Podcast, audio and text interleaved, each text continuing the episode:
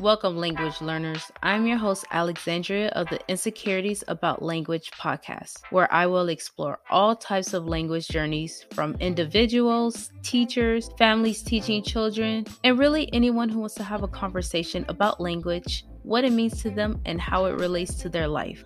Also, I will tackle the death of languages within families. Now, let's begin. All right, so welcome, Shana, to the Insecurities About Language podcast. We are talking about death of language within your family.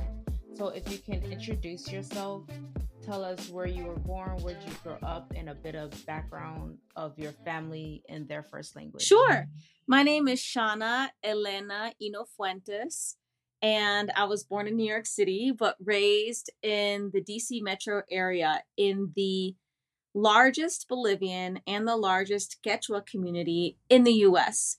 Uh, my father's from La Paz, Bolivia, and my mom is from North America. She's Ashkenazi Jewish. So I have a mixed background. Um, and I grew up bilingual, Spanish and English, but uh, also being taught a little bit of Aymara, which is my heritage language uh, learn just little things like how to greet people, um, the niceties, and how to count. And uh, for people who aren't familiar, Aymara is one of the most widely spoken um, American Indian languages. It's got a little over 2 million native speakers. Um, it originated in and is still spoken in the Andes. And um, in my community in the DC area, uh, the most widely spoken language, uh, Amerindian language there is Quechua. And Quechua is actually the most widely spoken, or has the most speakers of any Native American language, at roughly 10 to 12 million speakers, depending on what dialects you include. And it's, um, um, even though there are so many speakers of Aymara and Quechua, there are they're both considered endangered and that's in line that has to do with my life's work which we can get into later. And then so growing up i heard one grandmother my on my dad's side speak aymara and then on the other side of my jewish side i would hear my grandma speak yiddish. And i did not understand either of them. Maybe words here and there and they sounded very very different and then obviously in my community, I would hear uh, usually the older generation speak Quechua and I would absorb it that way. Tell me, what does the death of language within families mean to you? So, the death of language, I think, ironically, and maybe hopefully, also means the rebirth and uh, revitalization and living of language at the same time. So, I am the founder and CEO of a nonprofit initiative in my community um, in the DC metro area, uh, which seeks to revitalize or it's it champions the intergenerational survival of the Quechua language within that community, focus on focusing on the youth. Now, I started that because of my experience with near death of Aymara in my own family. So as I mentioned, I grew up hearing my my grandmother speak Aymara, and I always thought, oh, I'm gonna learn to speak fluently. I'll learn to speak fluently. Um, but you know, growing up, this was before smartphones, and my grandmother definitely. here in Bolivia, I'm talking to you guys here from Bolivia right now. She definitely didn't have a mm-hmm. smartphone, mm-hmm. um, even when cell phones did come about. And um, you know, life happens, and uh, I, I learned a little bit from her, but I definitely didn't learn to speak fluently because I, I also didn't live here, so it was hard to communicate with her frequently, only when I came to visit. And so I thought she'd live forever. She was a strong woman, um, you know, uh, all kinds of anecdotes. I mean, she was super, super strong. She would, um, you know, even till till the day that she time she passed away, she would uh, grind anything in this big, huge batan, we call it. It's like a two piece stone grinder thing that's very traditional. No matter how small the thing was, she was used to grinding in stone. Um, she walked everywhere. She could walk faster and farther than I could. But then one day, uh, unfortunately, she got cancer and she passed away pretty quickly. And I couldn't come back to Bolivia for like six years because it was it was just too heartbreaking, right? To, and those of you who've Mm-hmm. lost uh, family members, especially maybe if they're far away, if they're from like a home country, um, going back to a place or to a town that you're uh, uh, an ancestor's from, and then not being there is kind of hard, right?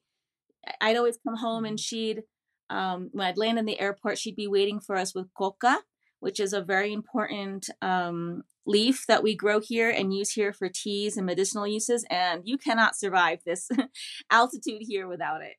Uh, so she'd always wait for us with coca. And then as we'd wind down into the valley towards our home, she'd always tell me stories about the mountains here. Um, they had their names, you know, all that stuff. So I couldn't come back for like six years because I was like, this is not the same. Finally, six years pass. I thought, I think I'm over it. I come to visit. And like usual, I go to the market. So the market here is an outdoor market where people come from the countryside or even pretty close by because we live. Uh, my family home here in La Paz is in the city technically, but like on the edge between the city and the country. And so the countryside here is synonymous with um, um, indigeneity. So with native language, and here, you know, it's it's an Aymara culture. So um, I went to the market as usual, and then all of a sudden, I couldn't speak with the with the women selling, you know, the fruits and vegetables. And I realized how much I had depended on my grandmother. In the past, I would go with my grandmother, and she would speak Aymara with everybody. And it didn't matter that I had a, you know, an appearance that was mixed, because as I mentioned, my mom's not Bolivian. And it didn't matter that I didn't have, you know, that my Spanish was a little accented because my grandmother would speak for me. So I go to the market and all of a sudden I realize like I've got this face. I've got this Spanish that's good, but you know, obviously not, you know, look a little bit of an accent. Um, just my appearance, the way we dress and carry ourselves growing up in the US is different than here. And Mhm. I felt like a leaf that had been blown off a tree. It was so it was it was so shocking and heart-wrenching at the same time and I realized how much language connects us with our people and with ourselves. You know, them recognizing, "Hey, I'm one of you." You know, you grow up in the states and everyone's always like, "Where are you from? Where are you from?" right? When they see you, hear your name, Yeah. whatever. Um and so you're forced to constantly reckon with that question, what's my identity? Who am I? And so like I'm from Bolivia, I'm from an Aymara background. And then to come home and then not be recognized with by your own people. Anyway, that's pretty painful. So I quickly got over feeling pity for myself. And I realized, hey, this could happen to my very good friends back home in the DC metro area in my Bolivian community because a lot of them are like my father's generation. They are children of immigrants from the countryside, you know, native Quechua speakers, now growing up in the city away from their home communities. So look, we got to do something. and so that's why I looked for some partners and uh, we started the Quechua project. So the death or near death of my one of my native languages in my family gave birth to the Quechua project, which is um, giving hope to youth now for their native languages. Do you know the history of your family's language, where it began and where it stopped with your parents, your grandparents, your great grandparents? And then if you can talk about any laws or unknown laws that were in place that prohibited to speak those languages.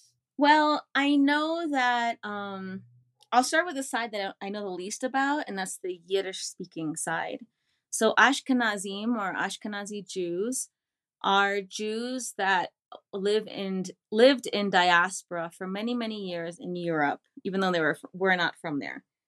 Um, I recently learned I didn't know a lot about our long term history, but I recently learned a lot of us uh, got to Europe because we are descendants from slaves that were brought by the Romans after the last um, Jewish revolt in Judea.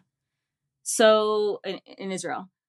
Um, so in in Yiddish, I understand is a um, is it's an interesting language. I don't know a lot about it. I'm, I'm not I'm not an expert. I don't know as much about it as Quechua and Aymara, but in essence, it's a, a sort of mesh of Hebrew, Aramaic, German. It's written in um, Hebrew script, but the accent and the way you speak it sounds a lot like German. There are a lot of shared words. And I believe um, that the numbers are written in Aramaic. But any Yiddish experts out there listening to this, you know, uh, definitely feel free to correct me. So I understand that I, I don't know when Yiddish was born, but I just know that that was the first language for my family members on that side. And um for for centuries, right? As we lived there. And so and as it came to the US, I know that they continued to speak it. So my grandmother, my grandparents were the first ones born in the US. Their their parents escaped Europe just before World War One. Um, and we were very lucky to do so because um, those who are familiar with Jewish history, um, the I, I, think it's upwards over 75% somewhere around there again i'm not an expert in this area but i know that uh, a huge number of us uh, were murdered in the holocaust afterwards right in world war ii um, if they were not and uh, so we have no family left um, so i'm very grateful that they came were able to get to the us um, that part of my family I, with with the exception of anyone who was able to be smuggled into or escape to to israel Mm-hmm. Um, now in my family, my mother understands Yiddish, but she didn't. She doesn't speak it free, uh, fluently, and I know that she explained to me her mother's generation, the first ones born in the U.S., because of you know discrimination, um, anti-Semitism, racism. They were really, really concerned about blending in and being seen as uh, quote unquote American, whatever that means, right? I mean, they obviously mm-hmm. um, held on to strongly their identity, but um, it was really important that for them for for physical for safety, right, to not be targeted. And so I I think that probably contributed to the loss of, of Yiddish. I know that there's a strong Yiddish um, culture. My mother grew up in the New York area where there are a lot of Ashkenazim, Ashkenazi Jews, and Jews in general, and she belonged to a Yiddish theater and whatnot, but she's not fluent. Now, on my dad's side, the same kind of thing I think triggered, or similar, but not exactly the same, triggered language loss, and that is migration. Um, migrating out of our ancestral towns or communities, ayllus, we call them in our native language, in Quechua and Aymara, ayllu. Um, migrating away from there to more urban centers um, prompts the loss, prompted the loss of language. And in my family's case, only specifically when they moved to the big city. So I know they continued to speak and understand their languages while they were in their towns, but anyone who was born in the city like my father and his siblings, they understand Aymara, but they don't speak it. Now, that is um, definitely colonial by design. Uh, the mm-hmm. urban centers after Spanish colonization, um, you know, were homes to or centers for, uh, you know, colonized living, for Spanish living, and not native or indigenous living. These these were places, and they still are places where you're expected to shed anything that is native um, for the European or the colonized way of living. And in this case, the, the it's you know Spanish language, um, Spanish ways of being, this, that, and the other. However, very interestingly, Bolivian Spanish or Andean Spanish um, is apparently a, a variation of Spanish that in and the type of Spanish that we speak is almost an exact translation of our native languages, Aymara and Quechua, in the high Andes, to Spanish. So, like the syntax, the way we speak Spanish, the way we pronounce it, um, our expressions, um, are, are they're like a reflection of, of our native languages just using spanish words. So when i was in spanish class growing up um, in high school because i thought it would you know might be a little easier than taking another language plus i wanted to like brush up my spanish um, i learned that i didn't speak like uh, quote unquote proper spanish but now that i'm older i know that's not improper spanish it's just a different dialect. Was there shame around oh did you talk about the laws that were in place that prohibited the that prohibited those languages? So I don't know on in Europe, as far as Yiddish, I understand there were um, laws separating us from other people and of you know professions we could not have and that sort of thing but i don't know i am not an expert there so i am not sure completely um, and i know that even into i want to say the 70s there were like uh, racial housing laws so jews couldn't buy houses in you know certain neighborhoods and that sort of thing.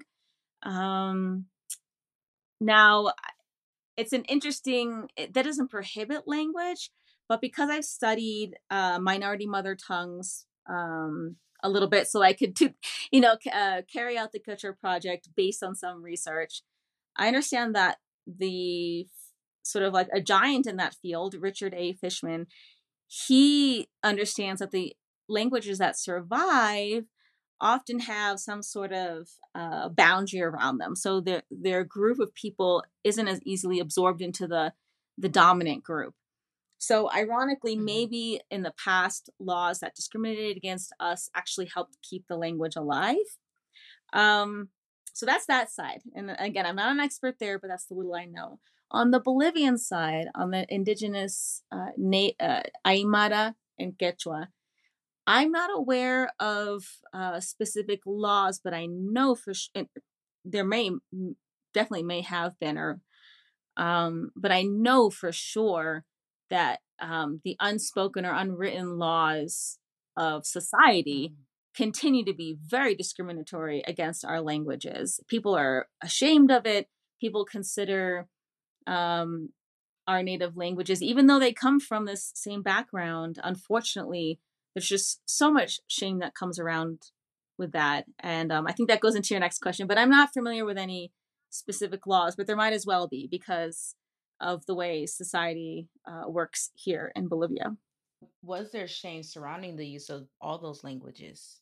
Um, Yiddish, I believe so, but it was something that you spoke in the house, and um, not this not shame in the same way because the colonization sort of happened different and there was already a, a, a society living in diaspora. But i know there was a very mm-hmm. strong um, desire to not be targeted right? Fear for safety. And um, you know so it wasn't considered a priority to teach people yiddish.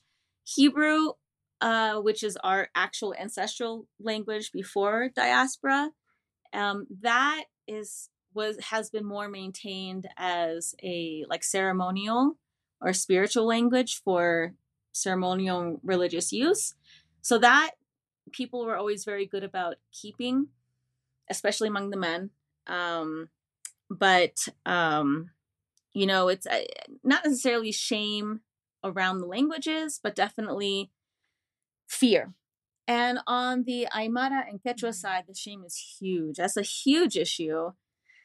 And we're only, you know, 500 some odd years into colonization. It's a very different experience than than the Ashkenazi side, which is experienced colonization and then was often diaspora for centuries. We're just starting that journey. And uh, yeah, I mean, the same, shame is very real, very deep. But um, we noticed in the Quechua project that there's less of it among the young people like myself who grew up in our diaspora community. And we considered it we consider it an opportunity right um, to revitalize the language. Back in our homelands it's it's associated with anything having to do with past prehistoricness um you know um maybe non-modernity um, you know, not as good, not as smart, not as civilized, and that's that's a colonial mindset, right? I mean, that's the that's the narrative mm-hmm. that was brought with with uh with Spanish, right? With with Spanish colonization that anything having to do with us is not um it's just somehow not as advanced, not good enough. And um unfortunately that's linked to a lot of racial um mindset that had to do with colonization um during during that you know age of exploration and unfortunately lives on today we see it Mm-hmm. You know, a lot of times you'll hear people refer to our cultures and our languages native here to America as like, oh, they did this, or my ancestors used to. Always talking about us in the past. And um, that's comes from the idea that we're destined to die out because we're somehow less advanced, prehistoric, and you know, evolution is just going to wipe us out.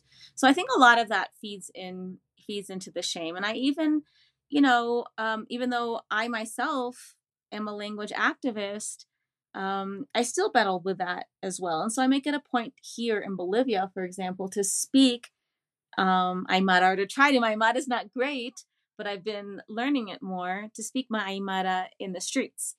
And that's because, um, you know, as I mentioned, it's typically associated with people from the countryside. And I've I've got a, a mixed appearance, so I'm lighter skin, so people might think that I have less of uh, an Aymara ancestry, not knowing that I'm just mixed. And typically, here, mm-hmm. people who are um, are more of more mixed ancestry don't associate with their Indian heritage. So um, I'm happy to do that to kind of like get people to think differently. And then also, it's important that I speak Aymara here on the streets because it's an urban area and I'm I'm a young person, and that kind of busts all those myths that only people in the countryside or older folks um, speak our native languages. So for me, I didn't start thinking about my family's languages until a few few years ago. And so when did you start thinking about your family's languages that made you want to start learning it?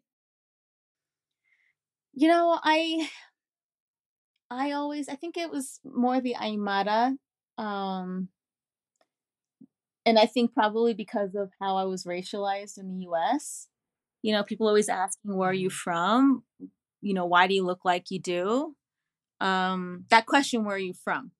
And then um the language I think has it was never there was never really a moment. I grew up with it. I grew up learning how to um, address and salute in Aymara and how to speak Aymara. I also learned up grew up speaking Spanish and I grew up hearing my grandmother other grandmother speak Yiddish. So it was just always part of my life. And we liked speaking Aymara. It was fun for us as kids. But maybe the part the aspect of language that identifies you with who you are, that defines your identity. One key moment was second grade when we moved to Virginia um, from mm. Florida. I was in public school and we had to take like I forgot what they're called. Like you know those you know those tests that we all have to take to see where we are and how we're advancing, whatever. Um, oh yes, right. Mm-hmm. Yeah. So they ask on there your race. And I'm seven years old. And this was the first time I had come across a test like this. And I didn't understand it because there was nothing there for me. Um, I'd never heard myself referred to as Hispanic or Latino. I, you know, I had never, I was like, Caucasian, what's that? You know, back then, this is like years ago, I'm dating myself here, but the terms are even less clear and less inclusive than they might be now.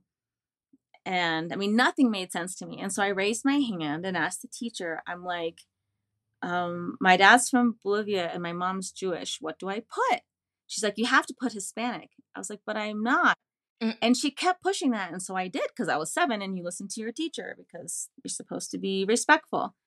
And I came home mm-hmm. like it bothered me and I told my dad. And my dad said, next time put other and put Aymara. He's like, he's like, why do they want to know anyway? You know, he's like bothered by like, why? Do... Exactly. Right. um, but that to me was an interesting life defining moment as far as maybe where language and identity intersect. Yeah, I totally forgot about those uh, tests. And I do remember that. And I do remember I used to check all the boxes that applied to me and then I would check other as well and write it in. I remember that in high school though. But yeah, such a interesting question to ask kids that are not around their parents to get some answers like what do I check mom or dad? Right? And, and with so few yeah, boxes and it's just yeah. Yeah. It puts you in a weird a bit invasive. Yes. Yeah. Mm-hmm. I know people who who will be listening to this episode, they're gonna be like, "Oh my gosh, I forgot about right? this." I feel like there might be conversations about that. I hope so. I'm definitely going to talk to my son about this. Like when you have questions like that, you're going to be checking everything that applies. Okay. Yeah, and I, as my son um, went into school, I did prime him for that because of my experience. That's good. Yeah. Mm-hmm. That's really good. So, do you feel like something, I guess because you've grown up with these languages, but do you feel like something is missing because maybe some of it wasn't spoken at home or taught at home? Yes. Uh, fortunately, I have the Spanish to serve as a bridge. Um, mm-hmm. And um, that's kind of a weird conflictive you know idea because it's it's the colonizing language so it's technically not our language but after learning from na- native speakers here who are language activists that um, our spanish is literally a translation of our native language just using spanish words it's that's kind of nice to know. So i have all i grew up with the cadence and the pr- pronunciation and even the syntax that's quote unquote not proper spanish to be able to learn my native languages better more easily.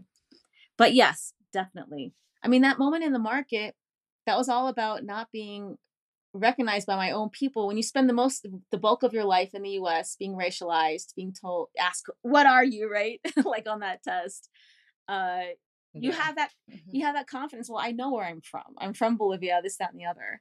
But to come home and not be recognized by your own people that's a shocking experience. Even though i'd always come home i mean i, I i've been coming to bolivia since i was a wawa that's how we say baby in quechua and aymara. Um and but still only to visit right? So that there's definitely you know something missing there and that's why i'm relearning aymara and quechua because i need to be a good example for the Quechua project as well. And I want to be able to communicate with my people. Um, but yeah, I go out in the street here. As I mentioned, right now I'm talking to you guys from my homeland in Bolivia. And even though we're in the city, I mean, outside on the street, you hear everyone speaking Aymara, uh, especially the older women.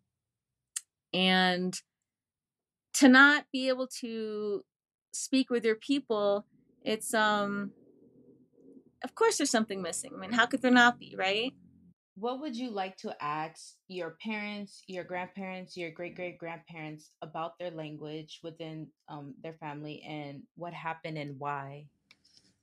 You know what? I never thought that I would respond this way, but I, now that you like catch me on an early morning and you know unfiltered thought, I really wonder about the Ashkenazi, the Jewish side, because I don't know. Obviously, I, I'm I'm Jewish. I was brought up luckily with a Jewish education. I went to Hebrew school, so I know about like my ancient history and my culture and this and that. But my specific group and diaspora, there's a lot I don't know about the Ashkenazi side, you know, beyond the like the more basic um, stuff. And I didn't grow up with a very big Jewish community. My family was my Jewish community. Um, yeah, I I I'd love to know how our Yiddish developed how it did. I mean, I'd have to go back and ask some like ancestors for that, right? But it's so fascinating to me. And I know um, from the little research I've done is that we've, you know, we've had to, uh, in Europe, we had to migrate and we were kicked out of places and there was a lot of violence and a lot of just, you know, unfortunate, scary, life threatening history of having to pick up and move a lot and um, just being attacked because we were foreigners, right? We weren't from there. We weren't seen as as the same race. I'd love to know how the language developed. It's so fascinating to me, and I know that researchers are still trying to figure that out. So I think I think that's you know fascinating, really, really fascinating. And um, I do wonder about Quechua in diaspora. The reason why I don't say Aymara is because the right now the native Andean diaspora, um, my community back in the DC area, which is the again the largest Quechua community in the U.S. and the largest Bolivian community in the U.S. Quechua is the dominant language. I mean, Aymara is not, even though there is a, a large minority, uh, Aymara minority like my family. But the future in diaspora for this community I see as Quechua. And it makes me wonder how it might transform in the future, right? Um, so that's a that's mm-hmm. a question I, I will maybe have to ask and wait for for my descendants, right? When I'm an ancestor and I'm hanging around, and we have a belief that we come back um, in the November period as the rains start. Um, right now, the uh, the way we kind of express it or explain it is mixed with uh, the Catholicism that we picked up after the Spanish came. So we, we call it Todos Santos, which is All Saints. Um, in Mexico, they call it, you know, Day of the Dead, but we call All Saints, All Souls, All Souls, Todos Santos. okay. But we've been practicing this since forever in the November uh, season when the rains start. Um, mm-hmm. So when I come back someday, uh, when I hopefully resting in peace, but coming back in that period when my my descendants call me back, um, I'll be asking, "Hey, how did how did the Quechua how did the Quechua do? Is it now like a dialect, and how has it changed?" Um, mm. Beyond that, um, I'd like to understand. So, from my dad's side, like a lot of people here in Andean Bolivia, where I'm from, the Aymara regions are very uh, mixed. There's definitely uh, Quechua and Aymara in there, and there are a lot of other ethnicities and tribes a lot more specific with, with a little bit more variation in language, but a lot of that really got generalized during colonization. So now, um, while while there are regional variations, it's pretty much Aymara and Quechua, and then a few Urus um, around there. But I'd love to know on my dad's grandmother's side, I know that she grew up singing in Quechua, and I know that her family was from a Quechua region in Potosi, but I don't know much more about that. I'd love to understand why they migrated all the way from Potosi to the Yungas region, where the rest of my family's from. Um, I have a lot of questions, but you know, um, families didn't really write back then um, in Spanish, and um, nor did they, I think, speak a lot of Spanish. So those are just things I'm going to have to keep wondering about. Do you feel a sense of isolation being in community, um, learning the language? Luckily, I don't. I was, I'm very blessed to have been brought up in that community in the DC area, the Bolivian community, which is very strong, very rooted, and um, I never really felt isolated as far as my heritage there. Um, mm-hmm. And it's part of the, one of the reasons why I do the Quechua project to give back to my community. When I left for college, and also just whenever because I'm mixed, I feel like I have more access to and more frequently bump out of that Bolivian bubble. I realized how many other people, um, I guess, especially from Latin America, don't necessarily have that. They don't necessarily grow up hearing their their families or grandparents or communities speak their native language. They may not grow up with the customs, the spiritual customs, and all these things that were passed down to us, and it's like normal for us. Even just the the mm-hmm. social cultural ways of being. And I was like, wow, I'm just I'm so lucky, and so this is my way of giving back because we have a very strong cultural uh, value of reciprocity. If you to give, you have to to receive, you have to give, and so it's just you know natural that I should give back. So in that sense, I don't, I never felt isolated. Um, I always did feel a little bit different because uh, I'm a mixed person. So in my home, there's definitely Bolivian culture, but then there's also Jewish culture. And so no one really understood what, what that was or why would I, like why would i not be available on a specific spiritual holiday that's not the same as theirs you know that kind of thing was mm-hmm. um, kind of strange um, and then also um, vice versa when i would go into jewish circles you know i think a lot of people would assume that i was sephardic which is another diasporic community or mizrahi which is people who stayed in in, in israel or nearby because of my because um, I'm darker skinned than Ashkenazim generally are, and I have different features. Mm-hmm. Um, but I'm not. I'm just Ashkenazi, and so I, you know, um, that did feel a little weird. But as far as language learning, no, um, definitely a little bit of that shame and that discrimination against our native language, I still often feel it, even though I a lot of my peers are proud of our language and we either speak it or are relearning it, but there is still that colonial mindset that is kind of like still a little nugget there somewhere that's still I you still feel it. You know what I mean? Sometimes I am a little yeah. you know, I wonder what are people going to say because people are cruel and people say very uh racist things about yes. Quechua and Aymara even if you're looking at their face and like do you know that you're Quechua or Aymara too? you know, it's just so unfortunately um absorbed or whatever you call that, you know, uh racism or colonization, but I think a lot of groups that are racialized have that internalized racism too, unfortunately. Do you think it's important to learn all these languages? Yes. And I know that sounds challenging and it sounds like what? But the more I learned about multilingualism and how common it's been in human history and even my own like recent history, um, it's doable. And I think in the US, we're brought up with this idea that, like, oh, we can only speak English and it's so hard to speak anything else. It's doable. And I think we're able to get back there for families and communities that aren't used to it anymore. It's it's very natural in, in many countries of the world to not just be bilingual, but multilingual. And so, yes, I think it's very important. I think it's important for connecting, like I mentioned, that experience in the market without my abuelita I think it's important for connecting us with our people and connecting us with ourselves. And as far as the shame and discrimination and um, surrounding native languages in Bolivia, um, part of the reason why it's very important to connect with our own people through language is because the colonial process has been when you move to the city, you're now you're city folk, and here they use the synonym of country folk or like farmer with Indian. So to say mm. you're a farmer means that you're Indian, right? It's just it's a different social context here. So if you're an urban person, you're suddenly now now Indian, right? And what does that do? I mean, you know, I for, from my view, I think that furthers the colonial project of erasure, right? Removing us from this continent. They couldn't do it physically do it in our memory and make you think that you're not that anymore. And it helps to just sort of um, get rid of any vestiges or ways of being uh, native to here.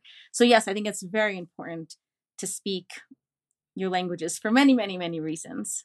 Are you enjoying the language learning journey? Yes, I love it.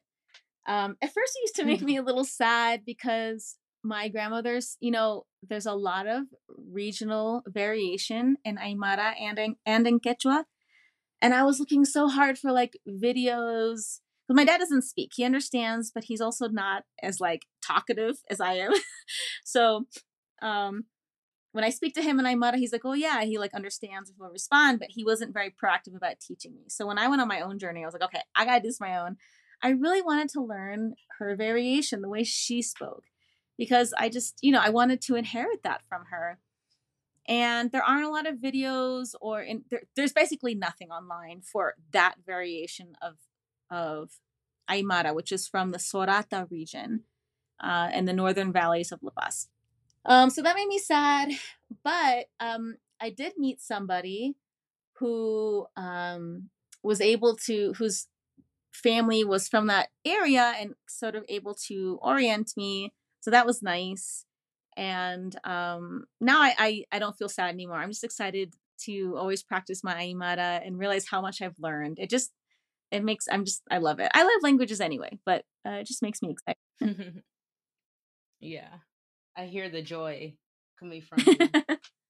It's, it's so um, cool to like be able to um i think learn any new language or any new skill but then to be able i think the difference with language as opposed to maybe like doing something on your own is that you get to use it with other people and it like it mm-hmm. creates this like i don't know this this magic and like more life it's just i just think it's awesome what shaped your language environment growing up mm-hmm. um probably the bilingualism oh one story i get told all the time is that my they brought my grandmother to the us to visit when i was about two and a half.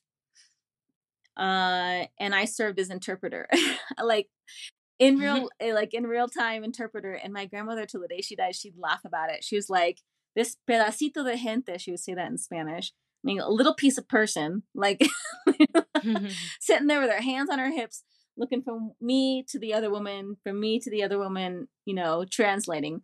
She just thought that was hilarious for like a little preschooler to be doing that. Um, you know, now that you say that, that's probably one way that language has defined me.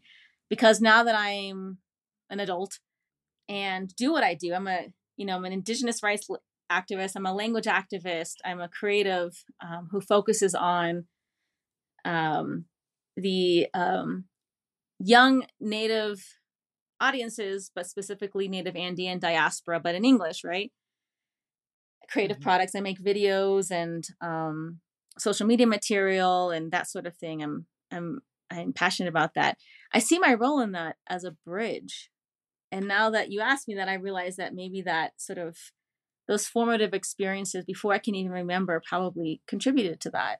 And that's another reason to, to learn languages, any language, but especially where there is maybe conflict and misunderstanding, where you maybe have a group of people um, who discriminate against others or have internalized colonialism and are embarrassed or or feel disconnected from their heritage due to violent or colonial factors um, i think language can help you can help bridge and i think that's really important to healing which is something really important to this world in general what keeps you motivated to continue this process uh, it's just in me I mean, this is this is my life's work. I'm so happy now. I wasn't doing this a couple years ago, and you know, I just had a regular job.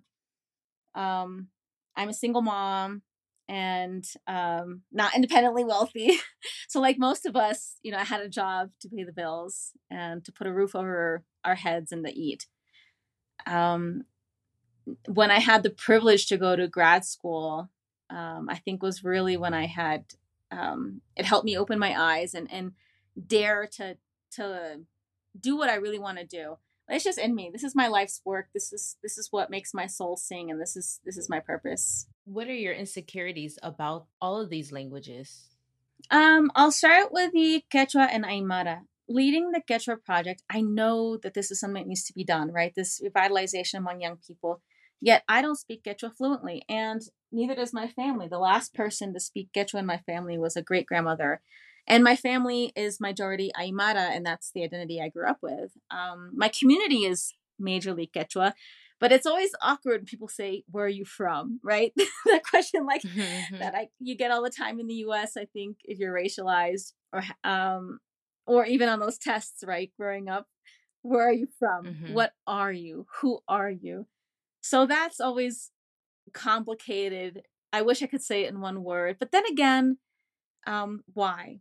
Right? Why should we feel like we have to uh, make people comfortable or fit into boxes that mm-hmm. help them like make make them feel more secure about us because so they they can identify us and put us in a box? Why? You know, and so I, I can kind of counter my insecurity with that with remembering why is that important why do i why do we need to be easily identified is it so they can manage us in their imagination and with their um not prejudices or stereotypes you know um mm-hmm. so i can counter that with that uh, and then maybe another thing is um you know uh here when I try to practice my Aymara, people don't know I come from a mixed background. So they probably just assume I come from an upper echelon of mixed society, uh, like a Spanish society here, or because I look quote unquote Latina, and here in Bolivia, generally, or at least where I'm from, which is a very the Aymara, very very highlands.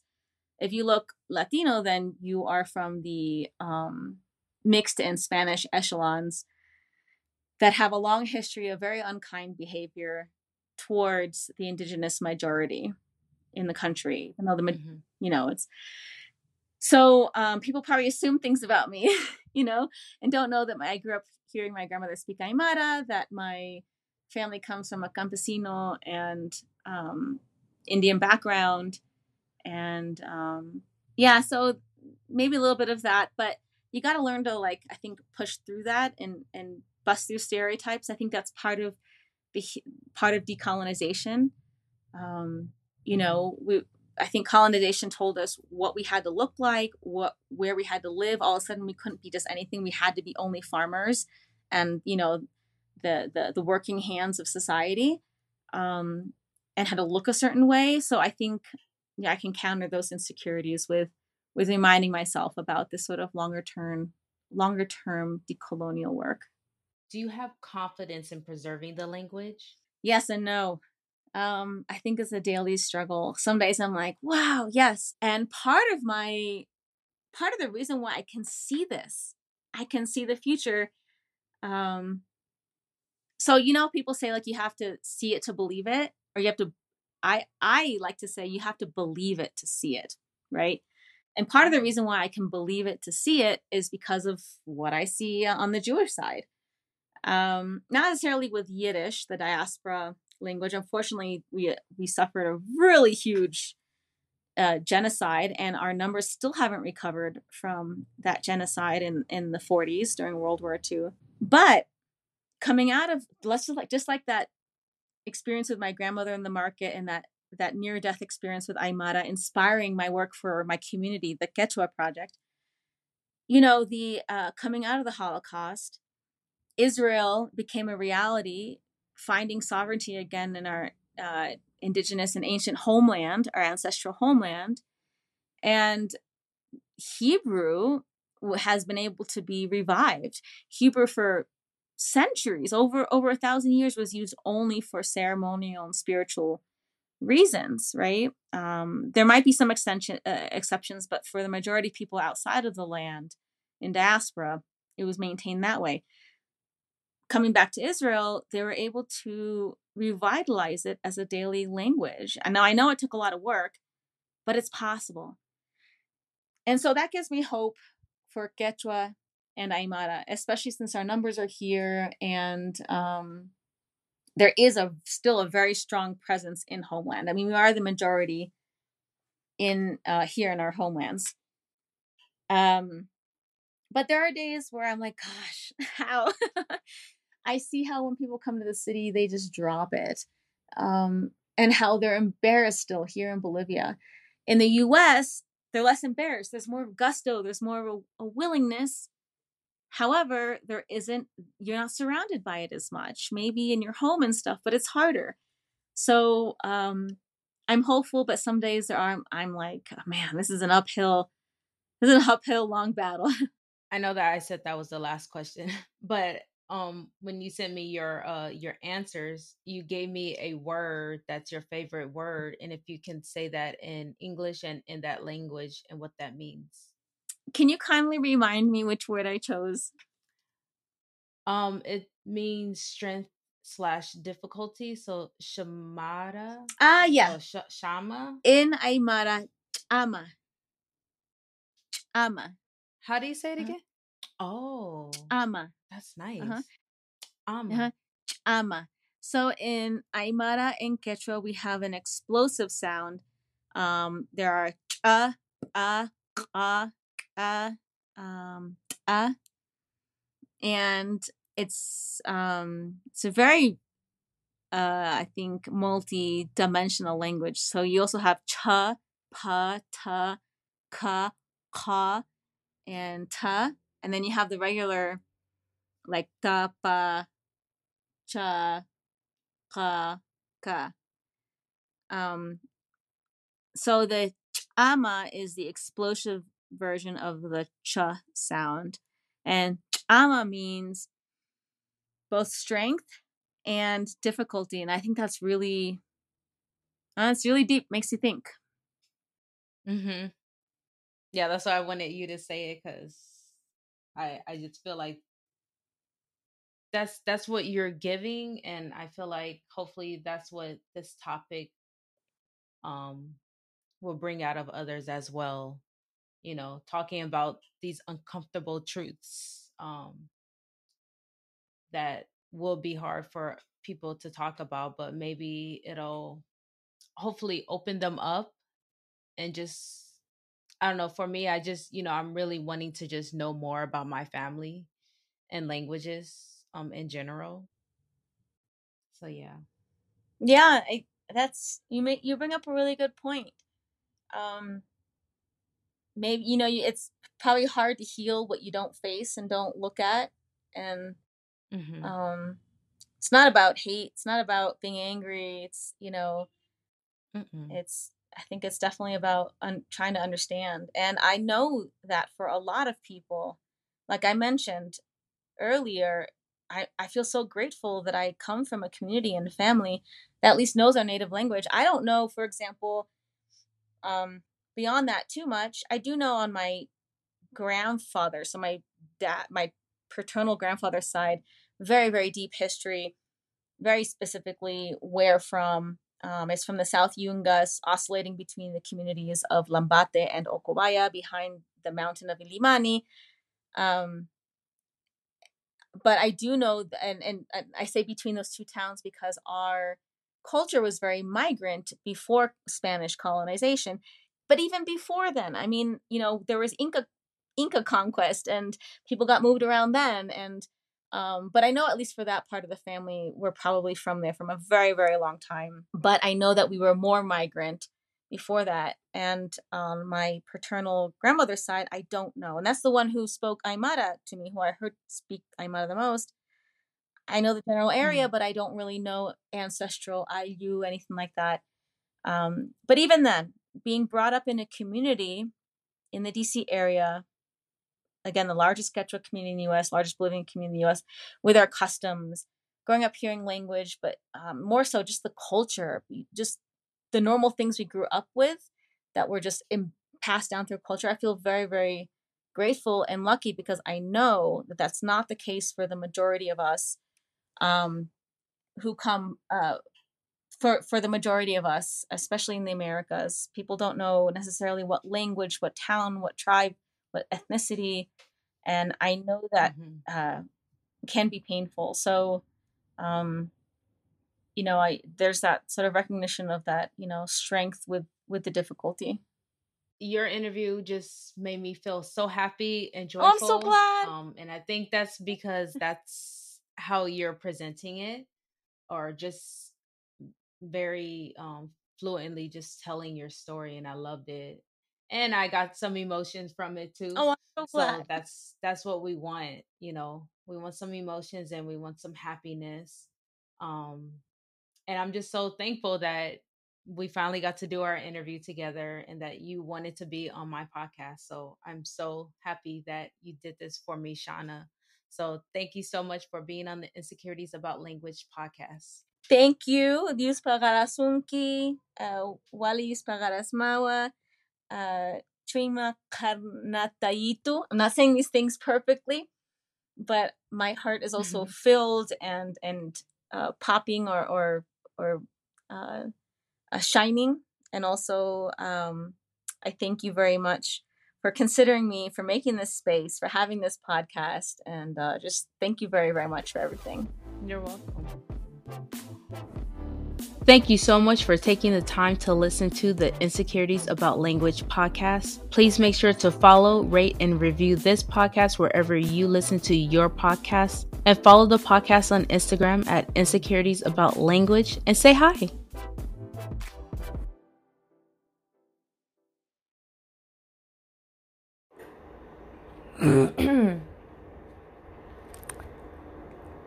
okay, this is week two of the 30 day challenge. I am doing days 8 through the 14th. This is my first go around with these days. So here we go. Podia trazer me o meu se faz favor. A conta se faz favor. Gostei imenso. Desculpe Taimoras, como se diz em português, não preciso de saco obrigada. Time late. There's the end of week two. Yay!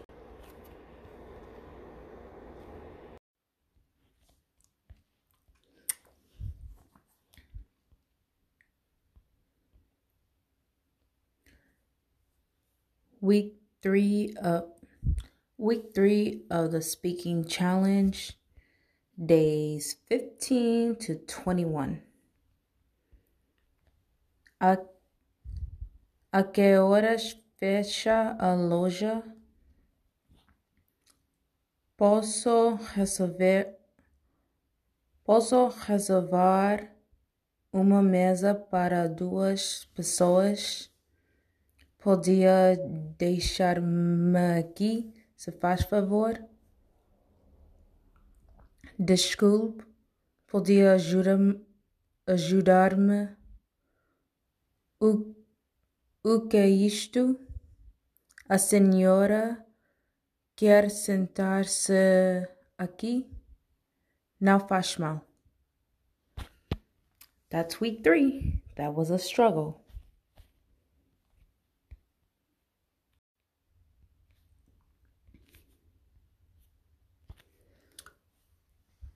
Week four, the last week of the speaking challenge of these cool phrases. So it'll be days 22 to day 30.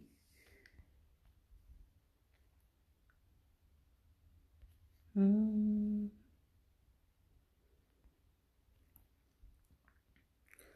Prazer em conhecê-la.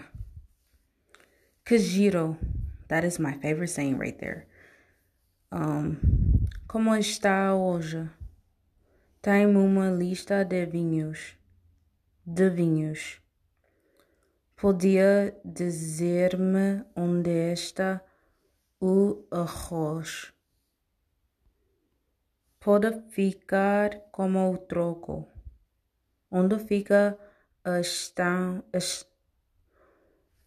onde fica eh, a estação de metro mais próxima. Posso abrir a janela. Estou a Estou a aprender português. All right. That is the last week of this speaking challenge. You will hopefully see a great improvement in the first episode of season two, beginning February 5th, which is coming up pretty soon. And you will hear me speak about a few different things as well, but you will hear me speak all 30 days hopefully in an improved state. All right.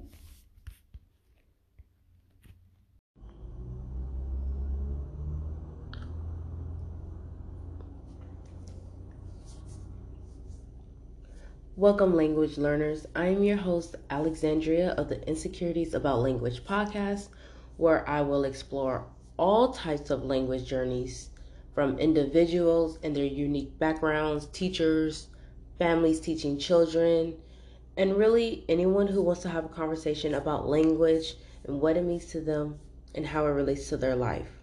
Also, I will be continuing the tackle of the death of language within families. Now let's begin.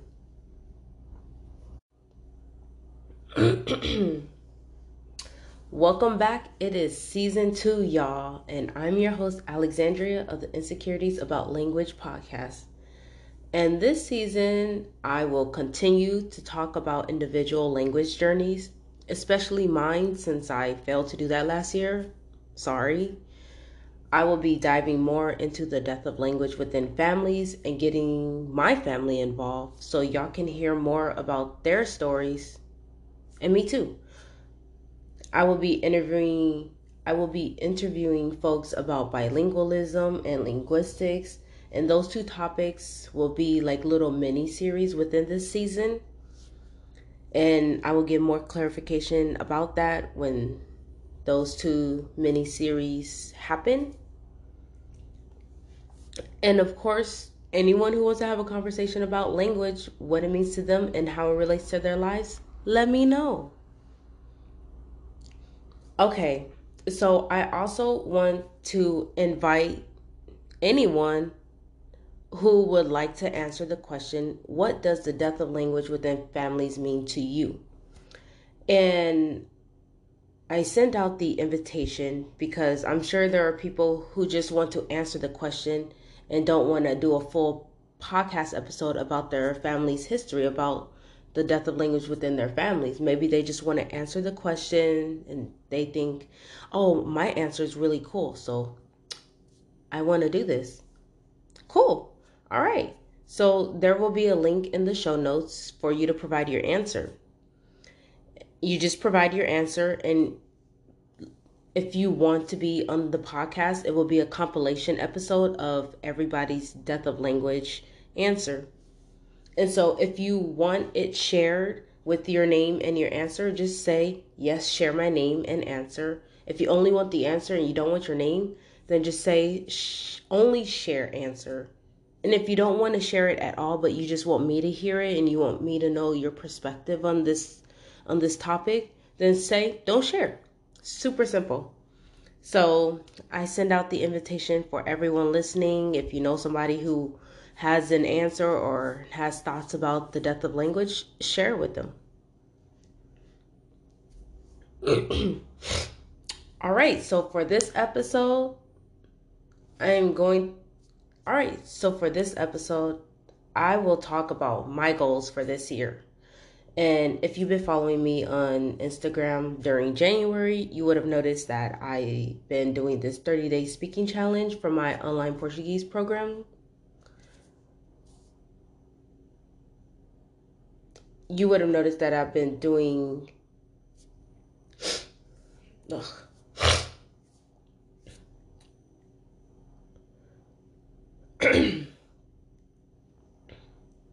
for this episode, I will talk about my goals for this year. And also, if you've been following me on Instagram during January, you would have noticed that I've been doing this 30 day speaking challenge that's from my online Portuguese program. So, I'll talk about how that went and what those results came to be. All right, so my goals, they are pretty straightforward. I didn't really want to overcomplicate it, especially since I'm just getting back into learning. So I just I didn't want to add on like I got to do this, this, that, and the third all in one month. I just wanted to be straight simple. So for January, all I did was this 30 day speaking challenge. And to be honest, I did not actually fully practice a lot, but I'll get into that. So the goals I just have six goals. Um, so one, as I'm doing right now, I will be doing monthly updates on my progress, and it will involve some speaking in Portuguese. And this episode will show that. Eek. Um, two, I want to start documenting what I'm using and how I'm using it. So, you know, the tools and the resources um, and then these like amazing challenges that have been happening and I've been sharing on Instagram. Um, three, I have a book and I just bought a, another Portuguese book. So I eventually want to start reading. Um, I say I will probably start in like April timeframe. Um, just so I can, you know, get back to the pronunciation and like the basics before I just dive into reading. Like I don't want to throw a lot on my plate. I really want it to be just like a smooth sailing, not overcomplicated type of goals year with the language, okay? um my fourth goal goal so my fourth goal I'd really love to do a day in my life type of podcast I don't want to do a video because I'm just not comfortable being in front of the camera like that yet. So, but I definitely want to do something like that. My fifth goal, I love, I really want to do a podcast, one podcast interview in Portuguese. And of course, it'll be like super easy, you know, enough for me to get through it without like sweating bullets. So, that is something that I really want to happen for this year. And that will most likely be at the end of the year, just because, you know, I got to find somebody and they got to be willing to like do a very basic interview, you know? And so, my question to y'all what topics would you want to hear in Portuguese, you know? So let me know if you have any thoughts. Um, and then my last goal, which I feel should be very attainable, it is to test out of the A1 category. Usually people test out of A2 and then they get into like the B category. Um, I like I said, I'm setting very straightforward, basic goals. And so I just want to test out of A1 and I will have a future episode that'll talk about like these different categories and what does A1 mean, right? Sounds like A1 sauce.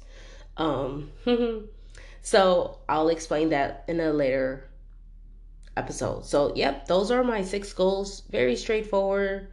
Um, hopefully, I will get through them. I got through January. February's kind of a little bumpy road that will come later. okay, so for the month of January, as I stated, I did a 30 day speaking challenge and I posted my first go round of these phrases or things that you would want to know each week.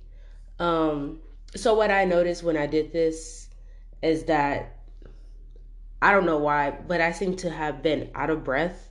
Like I didn't breathe while I was saying some of these phrases, or I might have did too much pausing. So, one, I was like out of breath most of the time while I was recording. That's hilarious. Um, I did a lot of pausing, um, trying to sound out words. I definitely stuttered, of course. Um, definitely ran these sayings into one another. So either there was no pause, right? Or there was too much of a pause that made it seem like that one phrase turned into two phrases. Um I don't know how like I don't know how to make the intonations make sense to me in Portuguese from English, and I think that's why it's hard for me. Like I run out of breath, or like the pauses, the incorrect pausing of of these phrases of these phrases. So I need to. I think that's one of the things I need to learn how to do when speaking Portuguese is how would I say this phrase in English in Portuguese with like it might not be the same intonations for sure because it's a different language, but like when I want to say, Where's the bathroom? Well, people say things differently, so you might say. Um, so I um so like a phrase of like Where's the bathroom? Onde fica casa de banho? No, I'm not gonna put that in there anyways. So yeah. Um so I just don't know how to make the intonations make sense to me in Portuguese from English and it's something that I really want to learn how to do. So I guess this is just, you know, about practice and just talking to people about how do you make you know, like a Portuguese person speaking English? Like, how do they translate the intonations? How do you ask a question or like a statement, or how do you say certain things to make sense intonation wise? I hope that made sense. Um, so, without further ado, y'all, okay, so I will be. So, hopefully, you guys already heard the um, first go round of my 30 day speaking challenge. For this episode, I will post, I will be saying the ones that I practice first. And then I'll put the, the first go round at the end for those who want to hear, you might not want to hear it. So here it goes. All right. Thank y'all so much for taking the time to listen to the Thank you so much for taking the time to listen to the Insecurities About Language podcast. Please make sure to follow, rate, and review this podcast wherever you listen to your podcast. No, I don't like that. So, Thank you so much for taking the t- Thank you so much for taking the time to listen to the Insecurities About Language podcast. Please make sure to follow and share with your friends or anyone who might be interested in this type of podcast. Make sure to rate and review this podcast. That's how it's going to get discovered, it's going to get seen. Um, and if you rate it, you can rate it a five. You can rate it whatever you want. Um, but please make sure to leave a review. Um, also, this podcast is available wherever you listen to your podcast. It's available on all the main streaming platforms. If you listen to your podcast on a specific platform and my podcast isn't there, let me know so I can make it available to you. And make sure to follow this podcast on Instagram and your streaming platforms and at Insecurities About Language and say hi.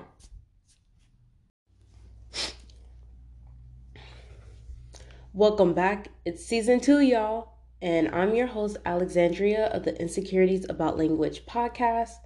And this season, I will continue to talk about individual language journeys, especially mine since I failed to do that last year. Sorry. I will be diving more into the death of language within families and getting my family involved so y'all can hear more about their stories and me as well. I will be interviewing folks about bilingualism and linguistics and those topics and in those topics I will be interviewing folks about bilingualism and linguistics and those two topics will be like little mini series within this season. And then of course anyone who wants to have a conversation about language, what it means to them and how it relates to their lives as well. So, for this episode, I will talk about my goals for this year. And if you've been following me on Instagram during January, you would have noticed that I've been doing this 30 day speaking challenge from my online Portuguese program. So I'll talk about how it went and what those results came to be. All right, so my goals for this year, they're pretty straightforward. I didn't want to overcomplicate it, especially since I'm just getting back into it. So I have six goals. So my first goal, I will be doing monthly updates on my progress, and that will involve some speaking in Portuguese, and this first episode will be that. my second goal, I want to document what I'm using and how I'm using it like the tools and the resources and these amazing challenges that have been going on on Instagram since December. Um, my third goal, I really want to start reading um, Portuguese books. So I have two, and I just recently bought one, which makes the two books that I have. And they're both, I think, just short stories, which is great. So that's something that I want to start doing around around April. So that's my goal. Start reading in April. Uh, my fifth goal, and this is something I'd really love to do, which is a day in a life um, type of podcast episode. So that, and of course, that'll be done in Portuguese. And that's just like, you know, documenting my day, but I'm not going to do my Monday to Friday because that's boring. That's just like a straightforward routine I don't want to document that. so I'll do something that that will be descriptive and me using like the Portuguese sentence structure and grammar and all that good stuff, right? Um um my fifth goal I mean this is something that I really wanted to do last year, but I didn't get to do because I just was not learning, period, really. I was just passively intaking the language. And that is to have one podcast interview in Portuguese. Um, and that, of course, requires me finding somebody who is willing to do a podcast in Portuguese with me. That is going to be like very basic because, of course, it has to be easy and enough for me to get through. So that's that that is a goal that I really want to accomplish and it will happen because I'm just putting it out there and this will be an episode that will happen late in the year um, because I need time to practice and all that stuff. And so, my question to y'all what topic would you want to hear in Portuguese at like my basic level? Um, and then my last goal is to test out of the A1 category. Now, I know most people usually test out of an A2 category to go into like the B category, B level. Um, but like I said, I really wanted my goals to be straightforward, uncomplicated, quite easy. And so I think testing, knowing what the A1 category is first is key. And then testing out of it, just so then there's like that big accomplishment and then I go into A2 and so on and so forth.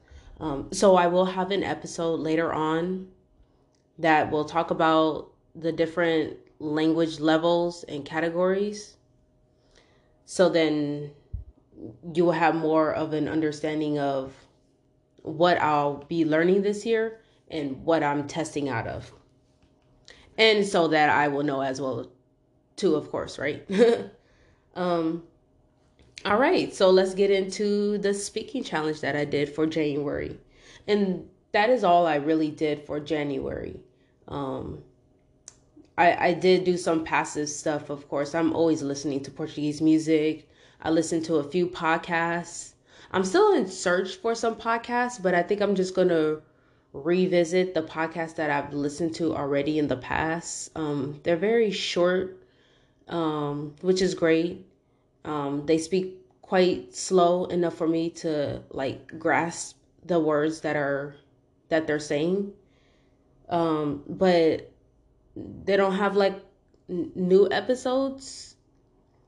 So if anyone has any European podcasts, European Portuguese podcast suggestions, please let me know. Um, but I'll probably just revisit what I've already listened to. Um, all right, so for the month of January, I did the 30 day speaking challenge and I posted my first go round of these phrases or these things that you would want to know in a language. And I did that each week. And so what I noticed, um, I seem to have been out of breath most most of the times while I was recording. I did a lot of pausing, um, trying to sound out words. I definitely stuttered. I definitely I definitely ran sayings into each other um, like without pausing or pausing too much, which made the phrase sound like two different phrases if I pause too long. I don't, so, so my main like struggle with languages, and, and there's a lot, but one of them, um, but one of them is that I don't know how to make the intonations make sense to me in Portuguese from English. You know, like how you would say one saying or one question or one phrase in your your native language and flipping that into the language that you're learning. You know, so I don't know how to make that type of transition, you know, so that it doesn't sound odd, I guess. So that's something that I'm going to be learning more about and practicing. Um yeah. So here are the results, and I'll also add in the um so here are the results um from the practice and then I'll also add in the the raw cut of these phrases at the end if you want to hear those as well. All right, so here we go.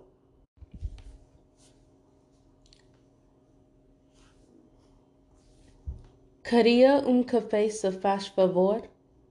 Obrigada eu. Até logo. Com licença.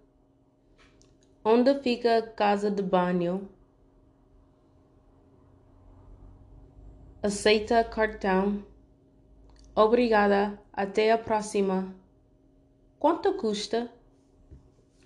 Podia trazer-me o menu, se faz favor? A conta, se faz favor. Gostei imenso. Desculpe, tem moras. Como se diz em português? Não preciso de saco. Obrigada. Time late. A que horas fecha a loja? Posso reservar uma mesa para duas pessoas.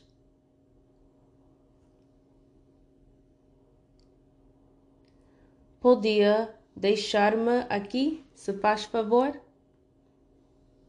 Podia ajudar-me? O que é isto? A senhora quer sentar-se aqui? Não faz mal. Prazer em conhecê-la. Que giro!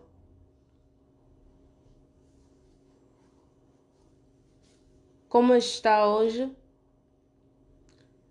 Tem uma lista de vinhos?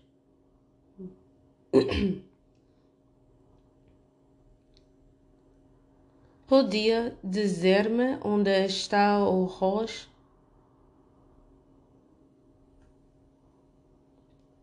Pode ficar como troco. I like that word troco.